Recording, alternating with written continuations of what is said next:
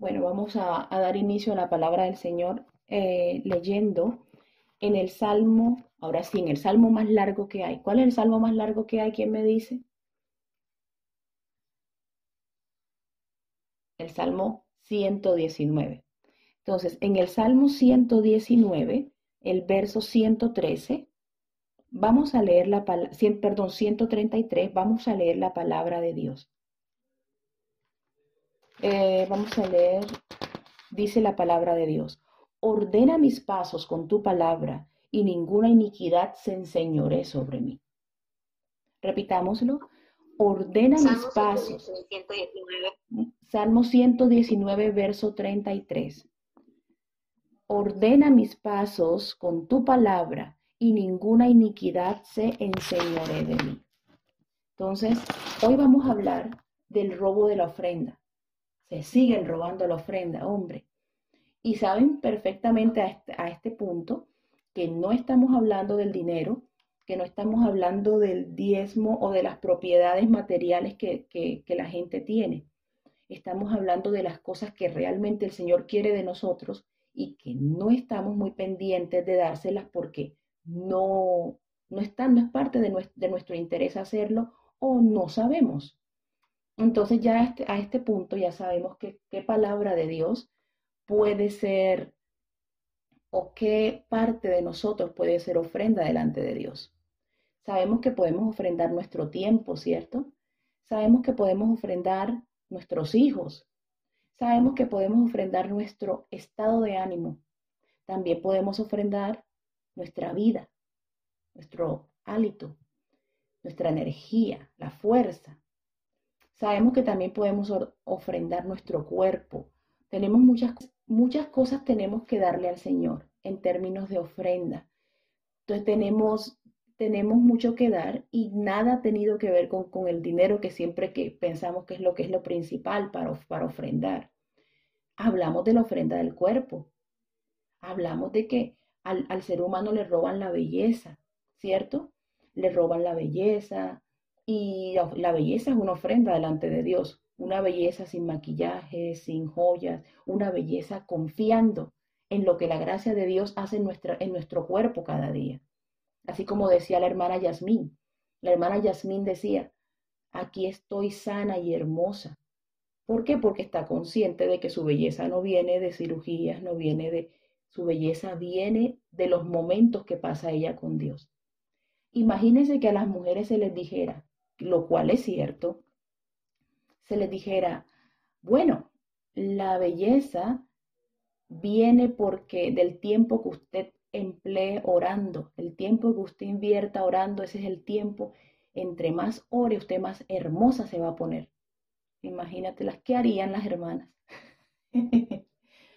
Todo el mundo hacer hasta ayunos y demás. ¿Por qué? ¿Por Dios? Por belleza. ¿Cuánto tiempo invierte usted en un salón de belleza arreglando su cabello? Lo cual está bien, prepararse, volverse bien para Dios son horas, dos horas. Eh, mujeres que invierten mucho tiempo preparando su piel, arreglándose. ¿Y cuánto se le da a Dios? Entonces, toda esa, ofrenda del cuerpo no es para nosotros mismos, es para Dios. Estuvimos hablando también de la limpieza. ¿Quién se acuerda de la prédica de la limpieza? ¿Sí se acuerda? La limpieza. Entonces, esa fue la que se dio la semana pasada. Entonces, en la, en la semana pasada estuvimos hablando basados en la ley de Moisés y basados en los versículos que nos da la palabra de Dios, en cómo se ofrenda a Dios. Orar. Orando, claro. ¿Cómo, ¿Cómo hacemos para limpiar el vaso? Entonces sabemos que orar, leer la palabra, todo eso es limpieza para nosotros hablamos de la limpieza concerniente a nuestros espacios, hablamos de la limpieza concerniente a nuestro cuerpo, ¿sí? Hablamos de la limpieza de la ropa, no solo de que la ropa esté lavada, hablamos de muchas cosas. Entonces hoy vamos a hablar de algo que también hacemos para gloria de Dios y que realmente no lo consideramos ofrenda en algunas ocasiones. Esto es el orden vamos a hablar del orden. Sí, claro. ¿Por qué? Porque tú puedes tener la casa limpia, pero si tienes todo donde no debe estar, todavía las cosas no van a lucir bien, todavía las cosas no van a estar bien. Entonces vamos a definir un poco qué es el orden. Para poder hacerlo nos tenemos que remitir a Génesis. Génesis capítulo 1 dice, verso 2, dice la palabra de Dios. y la tierra estaba desordenada y vacía. Y las tinieblas estaban sobre la faz del abismo, y el Espíritu de Dios se movía sobre la faz de las aguas. Eso dice la palabra. Entonces, desordenado, vacío. Entonces, desordenado, vacío. Esto es un término importante. Este es un término en el cual nosotros tenemos que hacer algo especial en, de parte de Dios. La palabra nos enseña, la palabra nos muestra, la palabra nos dice que tiene que haber orden en nuestra vida. El, el orden es una ley. El orden es una ley. Entonces tenemos, tenemos vamos a, considerar el orden. ¿Qué es el orden? Dentro de la creación hay muchas leyes y está está la ley del tiempo, que es la ley principal. Cuando el Señor dice en su palabra, en el principio, solo con esa palabra emitida por Dios, ya se está dando orden de tiempo. Comienza el tiempo a moverse, comienza el tiempo a contar. En el principio. Esa primera palabra de Génesis comienza a determinar esa, ese marco en el que Dios puso la creación. La creación está enmarcada por el tiempo. La creación está enmarcada por, por lo que Dios ha decidido. Y por eso él, empieza a darle orden a los días, la, la tarde y la mañana, pero también da un orden. Entonces, tanto es esa ley de orden que el tiempo también está delimitado por un orden, el tiempo va contando y todo debe darse en orden, todo lo que pasa en tiempo y espacio. Entonces, hay muchas, muchas leyes de Dios dentro de la creación. Está el orden, la limpieza, el tiempo. Pero hablando de orden, el orden es, es Dios mismo. Así como Dios es amor, Dios es orden. Entonces, ¿puedo yo adorar a Dios? ¿Puedo yo ofrendarme a Dios con desorden? ¿Qué pasa cuando yo salgo de mi habitación y yo dejo, yo dejo detrás de la habitación, puede que unas sábanas limpias, pero un desorden completo. ¿Qué pasa detrás de mí? Todo, toda la huella que yo dejo, ¿es una huella de orden o es una huella de desorden? Entonces, todo esto está representándonos espiritualmente. Así como luce su, su, su, espacio, así como luce su ropa, así como luce todo alrededor suyo, Así está su espíritu, así está su alma.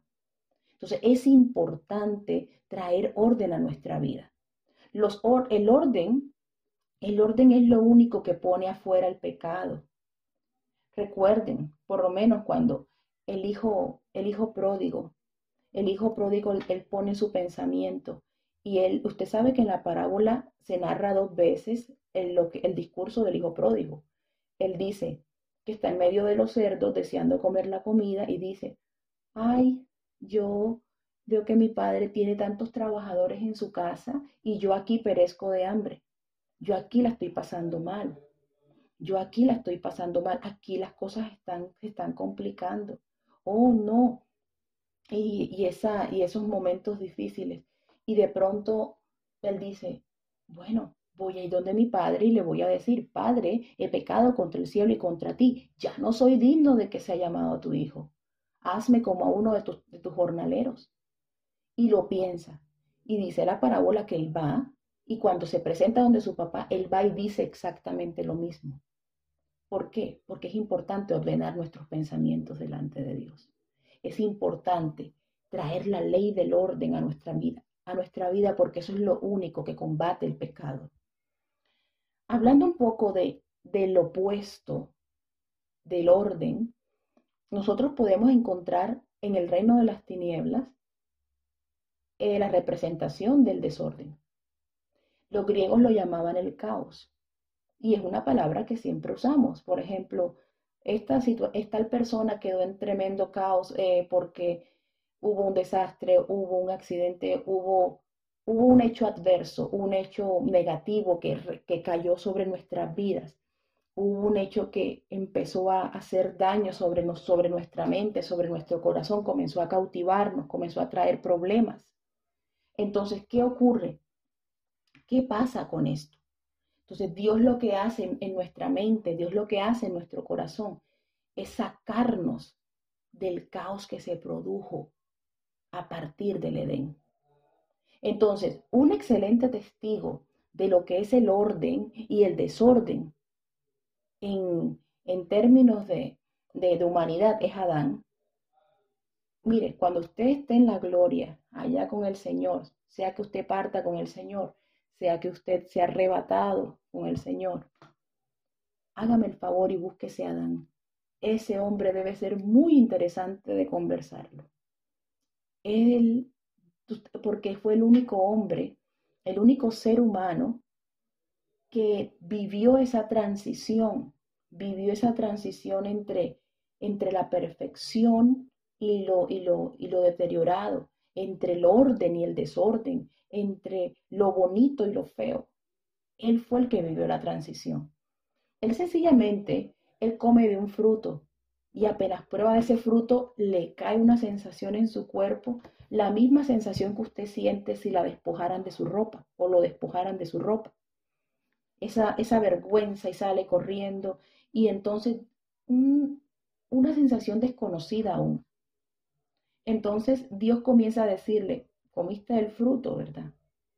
Bueno, y, Dios tiene la misericordia de decirle un poco más mira, la tierra te va a producir espinos, te va ya las plantas hermosas no las vas a ver como antes, ahora van a traer espinas, ahora van a ver tantas.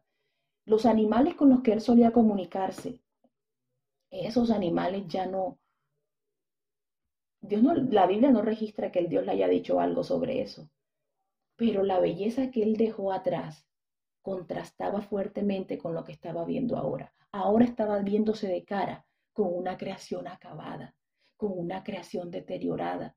Usted se imagina el león que interactuaba con él, con el que hablaba, con el que se comunicaba con los, los, pajaritos, los, los conejos, ahora matándose unos a los otros y devorándose, ahora destruyéndose los unos a los otros, ahora sintiendo dolores en el cuerpo, ahora sintiendo como agotamiento, Ahora las lágrimas salían de llanto. Ahora el hombre se agotaba. Ahora el hombre se cansaba y el hombre no tenía quien clamar. Cuando el pecado toca un territorio, cuando el pecado afecta a un lugar, hay opciones. ¿Y cuáles son esas opciones? Las opciones son realmente o sigues siendo un pecador o te conviertes en un predicador. Y eso fue lo que escogió Adán. Entonces, ¿qué es lo que hace la predicación del Evangelio a través de, la historia del hombre? Es un llamado, es una convocatoria con todo el ánimo y la fuerza de Dios a que el hombre transforme sus pasos. Porque Dios, Dios no es un ser que ha venido a castigar al hombre. Dios no es un ser que ha venido a, a destruirlo, a pisotearlo. Es como cuando tú haces algo muy malo ¿Te acuerdas la, la época en que, la época en que algunas de nosotras, no, bueno, a mí no me dieron, pero le, que les daban correa y entonces te, o, te, iban a, o te iban a castigar tus padres y decían, ¡Ah! uy, te cuento, te contaba tu hermano o te contaba alguno, allá viene mi mamá y viene preguntando por ti con una chancleta en la mano o con una correa en la mano. Y tú, ay, estoy en problemas y tú no sabías qué hacer y a veces el temor lo que hacía era que la gente iba derechito donde el papá, aquí estoy, y no sabía lo que estaba pasando. Lo mismo le pasa al hombre que no tiene a Dios. Le han mostrado una, una enseñanza totalmente fuera de contexto de lo que es Dios que la gente piensa que Dios es un ser que viene a destruir, a pisotear, a acabar. No, esto se va a acabar por un desastre natural. No, esto ahorita se hunde, ahorita se acaba. Pero no le muestran al Dios de amor que él siempre, como, como ese Dios que él siempre ha querido mostrarse.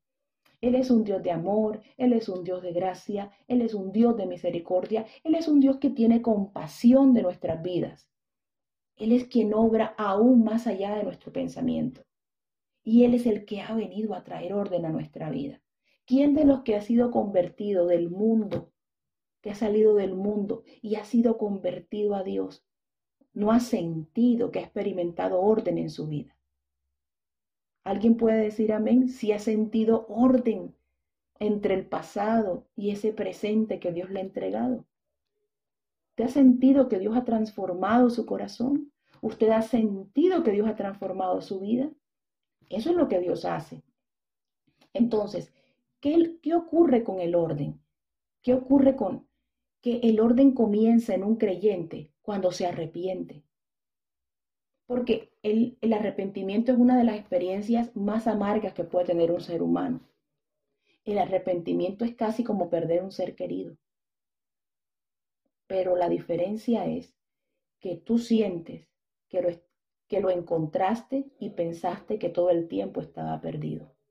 Por primera vez, tu mente, tu espíritu despierta un poco y comienza a interactuar con Dios y comienza a tener esa, esa conexión con el Espíritu de Dios.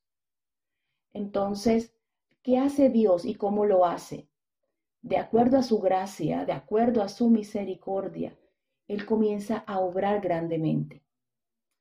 Bueno, eh, tenemos, Él comienza a obrar grandemente en nuestras vidas. Él comienza a hacer una obra de amor en nosotros. ¿Y qué, es el arrepentimiento? Cuando yo salgo y me doy cuenta que hay un Dios mejor que yo. Yo les, yo les podría contar la historia de un soldado romano. Un soldado romano que presenciaba cómo los niños y adolescentes eran, él fue un espectáculo del circo. Y, y vio unos niños y unos jóvenes que se acercaron y se acercaron a él, a, perdón, se, eh, se acercaron a la arena y él estaba viendo. Y los niños estaban ahí ya porque sus padres habían sido ejecutados por ser cristianos. Y él sentado observaba el espectáculo y le han soltado a los niños cuatro panteras. Mm. Cuatro panteras. Y los niños, en vez de salir gritando, quiero a mi mamá, quiero a mi papá, o, o abrazarse asustaditos, no, eso era un ejército fuerte. Recuerden que allá moraba el Espíritu Santo. Ellos eran casa del Espíritu Santo. Y se pusieron en posición de coro, en posición de coro para honrar al Dios más alto y sublime. Y empezaron a cantar una alabanza al que nos amó, al que nos lavó de nuestros pecados, al que nos ha hecho reyes y sacerdotes para Dios. Solo a Él sea la gloria, sea la alabanza, sea la honra, sea el imperio por los siglos. Bendito sea su nombre. Y comenzaron todos a apagarse en sus voces, pero no se oían alaridos. ¿Y qué pudo decir este soldado romano? ¡Ah! Es la primera vez en mi vida. Yo he estado en la guerra, yo he estado en batallas para conquistar territorios para el imperio, pero es la primera vez en la vida que yo encuentro a la muerte vencida por niños. No le tienen miedo. Se entregan a ese Jesús y entregan todo y todo se lo dan a Él de una forma tan, tan profunda, tan preciosa. Y, y parece que no sintieran nada. Hasta yo estaría asustado en un momento como ese. ¿Quién puede ser tan cobarde de matar a unos niños de esta forma? ¿A dónde hemos llegado? Y comienza él a meditar, Dios mío, ¿saben una cosa? Esta gente es fascinante, yo tengo que saber quiénes son. Y él comienza a indagar sobre ellos. Él comienza a buscar. Estamos hablando de un hombre. Y este hombre veía la muerte vencida por niños Y bajándose del, del circo romano, él recibe una orden y la orden es, ahora tú estás comisionado para perseguir y acabar con cualquier asomo de grupo cristiano que encuentres en Roma. Y él, pero estoy fascinado con ellos y ahora recibo esta orden. Ahora los tengo que matar. Y él se encuentra un niño. Y entonces el niño comienza a hablarle, ¿por qué hacen esto? ¿Por qué llegan al punto de, de hacerse morir por causa de Dios? Y él les dice, si Él lo dio todo por nosotros en la cruz, ¿cómo no vamos a dar cuánto somos por Él? Lo amamos. Cada quien sigue un líder, cada quien sigue una forma de vida, pero ¿darían ellos la vida por su propio estilo de vida? ¿Darían ellos la vida por aquello a lo que consideran bueno, único, mejor? Dios es alguien digno no solo de alabanza, sino de dar la vida por Él. Y cuando hablo de dar la vida por Él, no solamente estoy hablando de una persona que, que sea asesinada por causa de Dios. Hablo de personas que dan su tiempo, dan su vida, invierten en la mejor forma su tiempo hacia Dios, cosa que eso les permite acceder más a quien es Él. Dios no quiere un evento, Dios no quiere que de pronto lo, lo mires de una forma en la que tú dices, bueno, ya le di la ofrenda, ya le di esto. No se trata de una ofrenda. El dinero no sube al cielo. El dinero es un invento humano. Él lo que quiere es el corazón del hombre, no para destruirlo. No es como el niñito que le dice al otro niñito, ay, corre que tu papá te va a pegar y te va a dar una paliza. No, no es que la humanidad salga corriendo de la presencia de Dios, es que la humanidad corra hacia Dios para ser salvo, para ser dignificado, para ser de una conciencia limpia, para limpiar sus pensamientos, sus obras. No tiene nada de malo caer de rodillas delante de aquel que te ha dado la vida. No tiene nada de malo caer delante de aquel que te ha entregado todo por ti. Él es tu fortaleza, Él es tu dueño, Él es tu socorro, Él es tu Padre. Entonces, este hombre lo dirige, el, el niño guía al hombre hacia las catacumbas que es un lugar que todavía existe en Italia, en las afueras, ellos comenzaron a construir sus edificios. La suntuosa ciudad de Roma fue construida con edificios cuya tierra fue, sacada de un lugar en especial y esas sacadas de tierra pues provocaron túneles que alcanzaban los 500 metros de profundidad, los cuales para una ocasión específica sirvieron de escondite para aquellos que eran perseguidos por causa del Señor Jesús. Entonces ellos se escondieron allá debajo y allá tenían una vida durante muchos siglos. O sea, hubo gente que nació, creció, se formó, aprendió, tuvo hijos, tuvo ministerio allá, ayudó a otros y nunca salieron de ahí. Allá abajo había una ciudad subterránea para sustentar a aquellos que no querían cambiar sus principios en Dios. Entonces, ahora este hombre era el perseguidor y ese niño los dirige al culto que están celebrando allá abajo y cuando los ve, todos salen corriendo. Ay, imagínese, imagínese que usted sea cristiano. Los cristianos en ese tiempo eran muy fáciles de identificar porque ellos tenían, eran pálidos, tenían eh, arena siempre en su, en, su, en su ropa y olían a húmedo. Y cada vez que los veían, pues entonces ellos llegaban y y, tenían que salir corriendo porque seguramente los iban a, coger como presa para el circo. Entonces ellos llega, él se metió en esos túneles subterráneos y allá estuvo. Y cuando lo ve, imagínese que usted fuera un cristiano de esa época y usted se encuentra así de cara con un uniforme romano y la, y la coraza y todo y la espada. ¿Qué haría usted? Corra, corra porque esto no es más, corra, corra. Y entonces corrieron y todos despavoridos, pero solamente quedó el pastor de la iglesia, el anciano. Y no, y él decía, pero no corran, yo no vine a matarlos. Lo que pasa era que los, romanos no podían entrar a esas catacumbas porque se enloquecían. se morían de desesperación porque perdían el camino y no había forma de perseguir a los cristianos, los cuales sí conocían perfectamente los, los túneles y las vías por las cuales tenían que moverse. Cuando él fue guiado por el niño, él le dice al pastor, yo no quiero matarles. A pesar de que tengo una orden, yo vine aquí a ver quiénes son ustedes. Y él comienza hablándole un mensaje sencillito, casi como lo que el niño le dijo. Si yo, si tengo un Dios, tengo un Dios que lo ha dado todo por mí. Se hizo moler por nuestros pecados, se hizo, hizo carne para venir, nos enseñó cómo, cómo comportarnos, nos enseñó a amar, nos enseñó a perdonar. ¿Cómo no voy a dar yo todo por él? Y resulta que ese hombre llega y cuando ese hombre se presenta, él, él empieza a caminar con el anciano. Y él comienza diciendo, es muy hermoso, yo soy mejor que mis dioses. Este Dios que ustedes me están predicando es realmente innovador. No tiene imagen. Eh, no castiga como castigan los dioses de la, los dioses del Olimpo.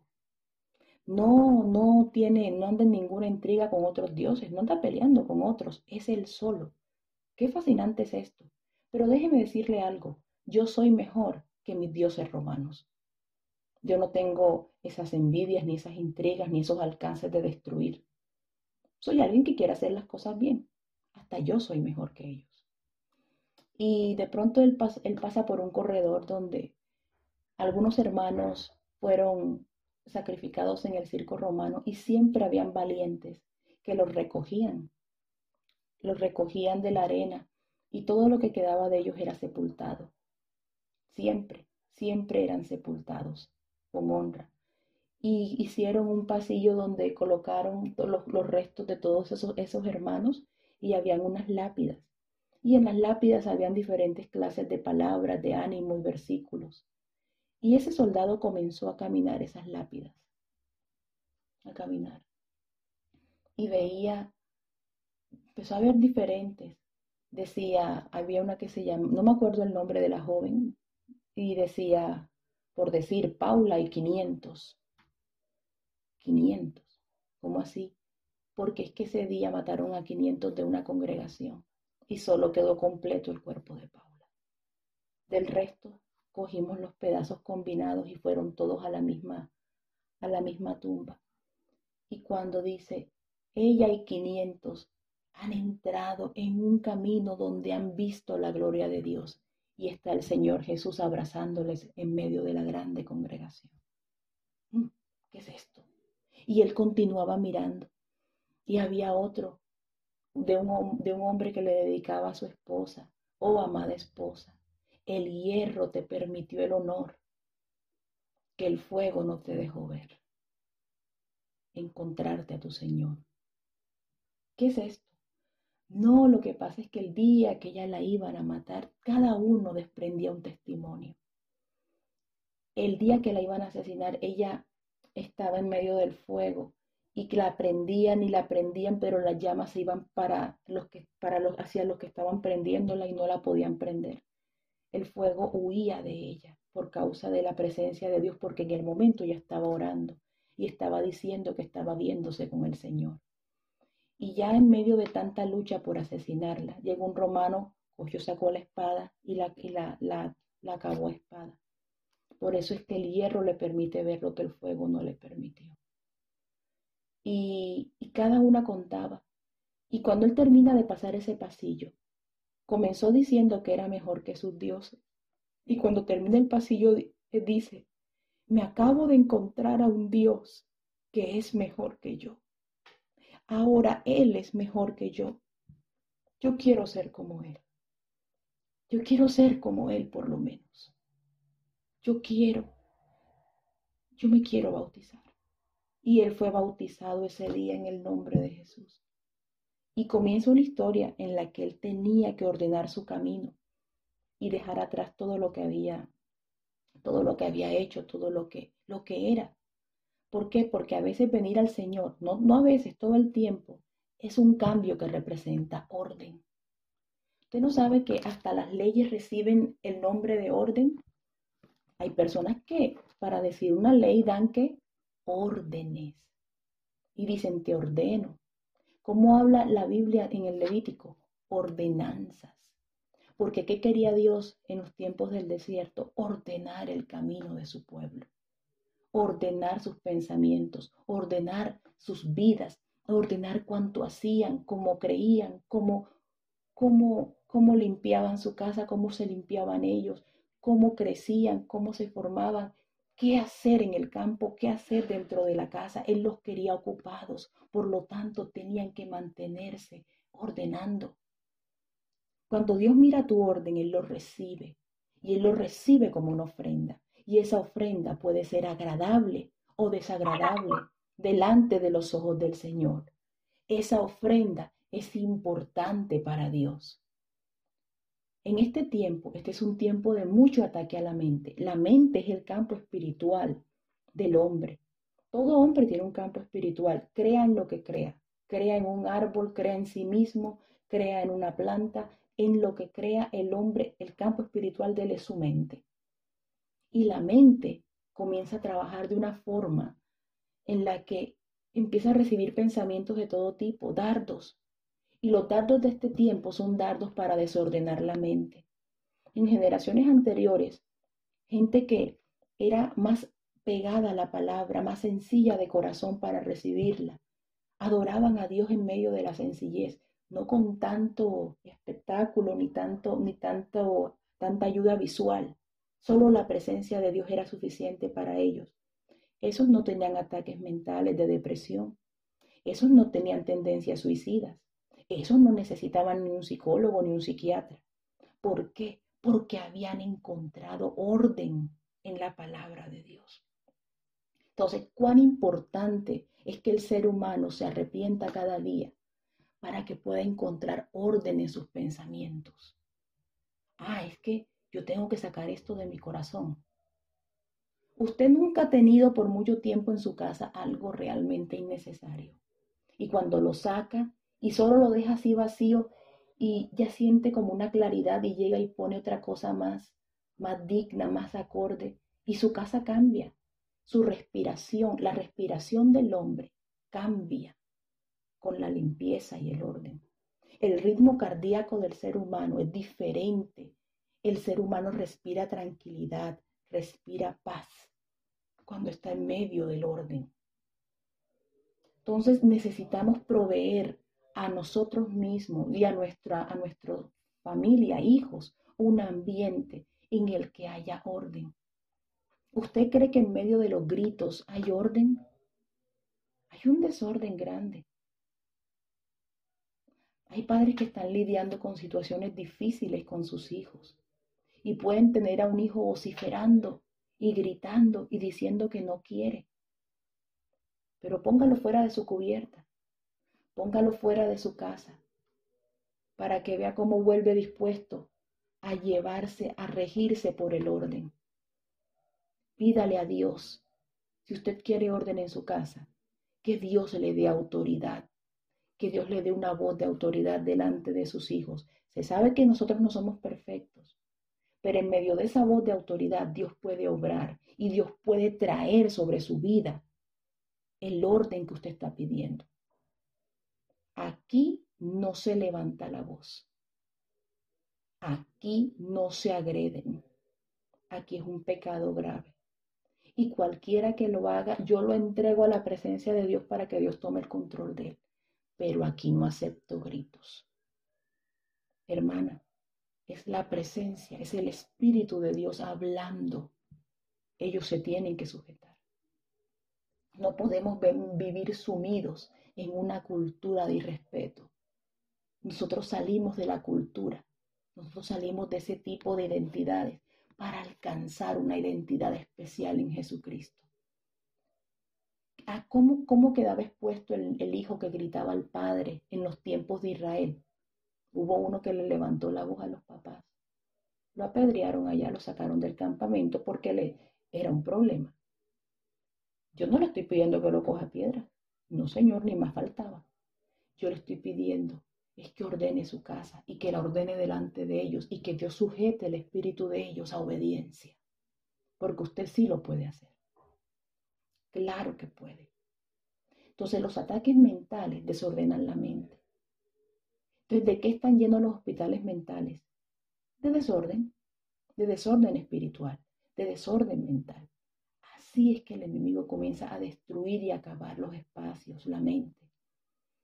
Entonces, siempre Dios está cuidando de que nosotros hagamos las cosas conforme a su palabra, no por imponerse, sino para que no suframos. Inclusive, la forma de, construir las casas, mire, mire Noé, Noé está difícil, pero si tú te dejas guiar y lo haces de acuerdo al modelo, bien. Moisés, hazlo como lo viste, como lo, como lo que te mostré. Sí. David, también, pero David no lo hizo, lo hizo Salomón. Salomón, hazlo como, te, como Dios te lo manda hacer. ¿Podría usted pensar en las cosas que usted necesita ordenar en su corazón? Yo le estoy hablando de quitar y poner. De eso le estoy hablando, porque ya de la limpieza se habló. Se supone que usted quedó limpio por la palabra que escuchó previamente acerca de la limpieza. Pero ahora hay que quitar y poner. ¿Y cómo se pone en nuestra vida espiritualmente? A través de la conversión. Cuando usted se arrepiente, el arrepentimiento consiste en el mal que sale de su vida, mas la conversión es eso que atrae el bien que va a llenar el vacío que dejó el mal que salió de usted. Entonces son momentos, son momentos difíciles, son momentos en que el enemigo a veces se acerca eso, especialmente a desordenar la vida de uno. Yo tengo cicatrices espirituales, obviamente, esto es una batalla. Una vez fui herida por un espíritu de tristeza, por algo que me había sucedido, que cuando en esos días murió mi papá, yo ni siquiera había, me había sentido tan mal.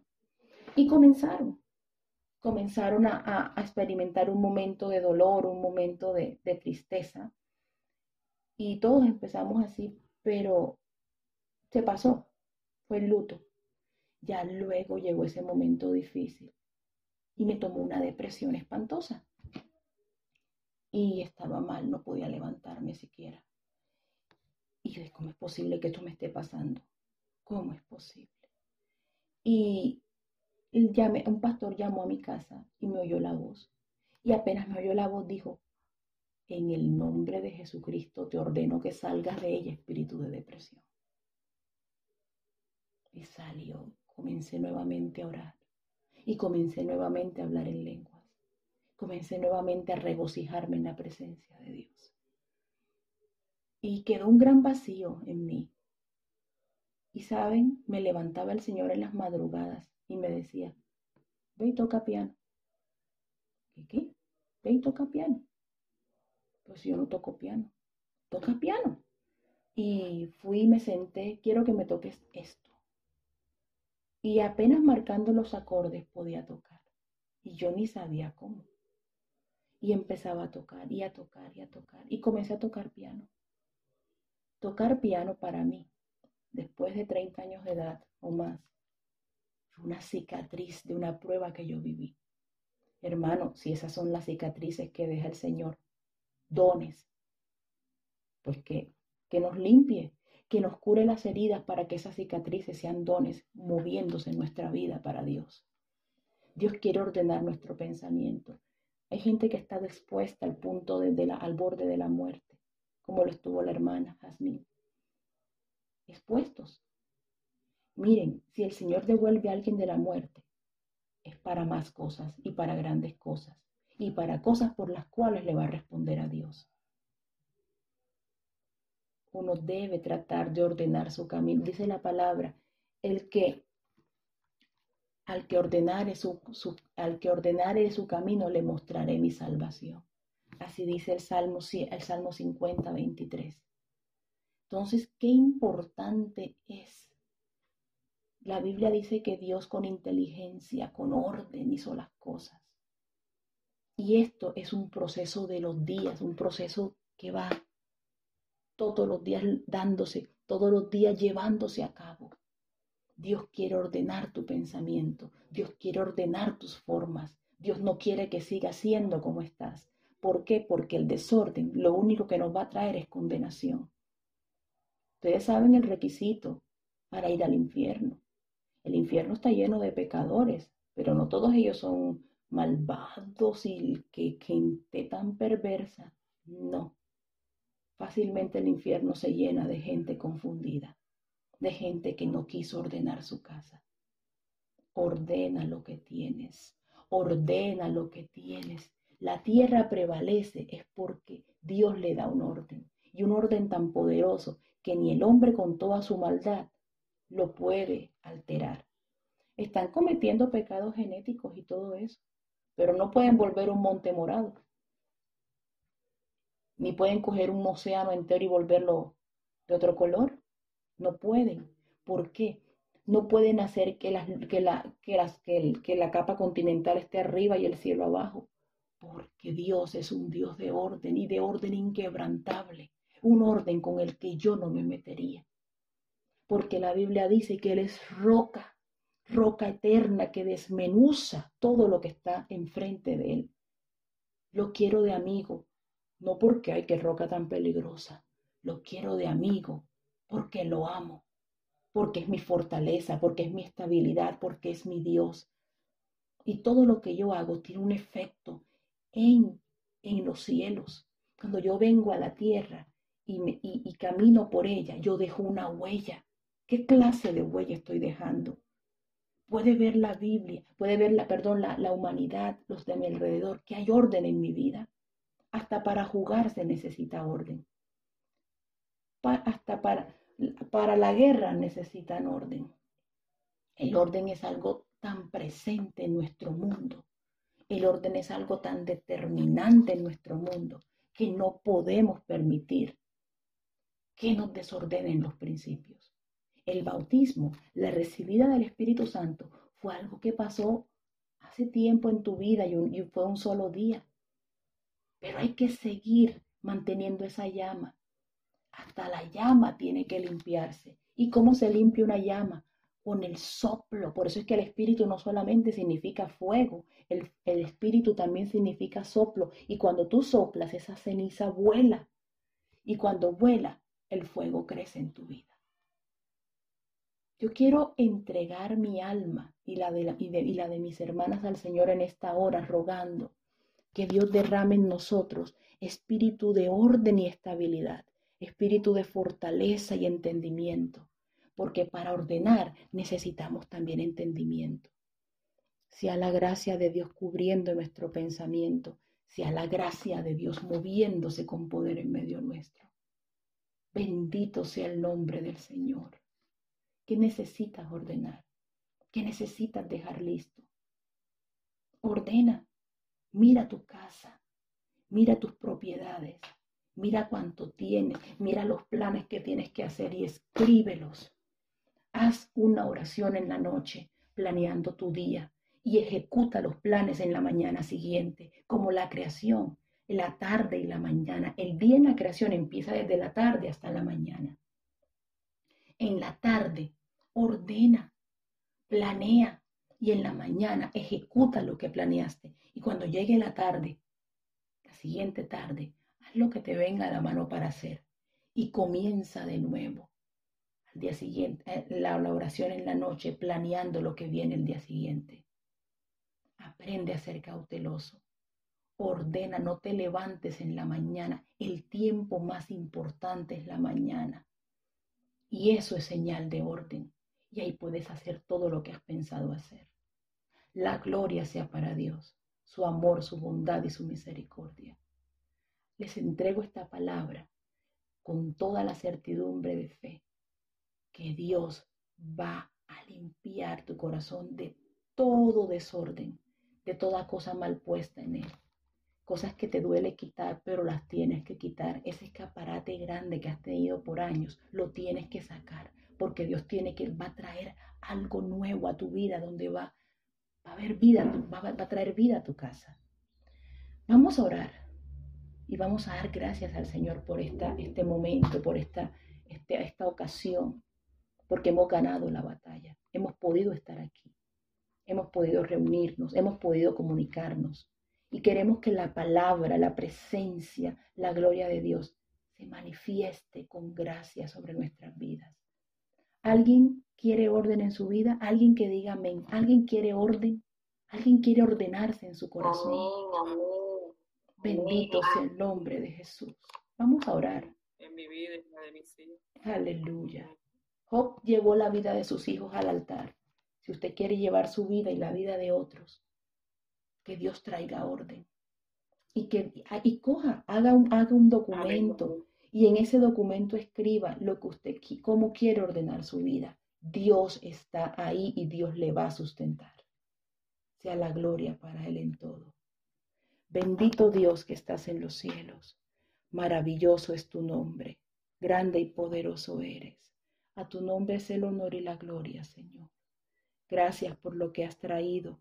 Gracias por tus bendiciones. Gracias, oh Dios, por lo que has impartido a nuestro corazón, porque nos has dado fuerza, nos has dado bendición. Tu gloria ha estado en este lugar. Manifiéstate con poder en la vida de mis hermanos y ayúdanos a establecer el orden. Señor, no son los deseos de mis hijos, no son los deseos de mi esposo primero, sos tu voluntad primero gobernando mi corazón. Sea tu presencia antes que mi propia humanidad, Señor, para gobernar mi casa, para gobernar mi vida. Eres mi fortaleza, mi ayuda, mi socorro y mi amparo. La gloria y el honor son para ti, Espíritu Santo. Gracias por lo que nos permites en esta hora, oh Señor. Gracias. En el nombre de Jesús.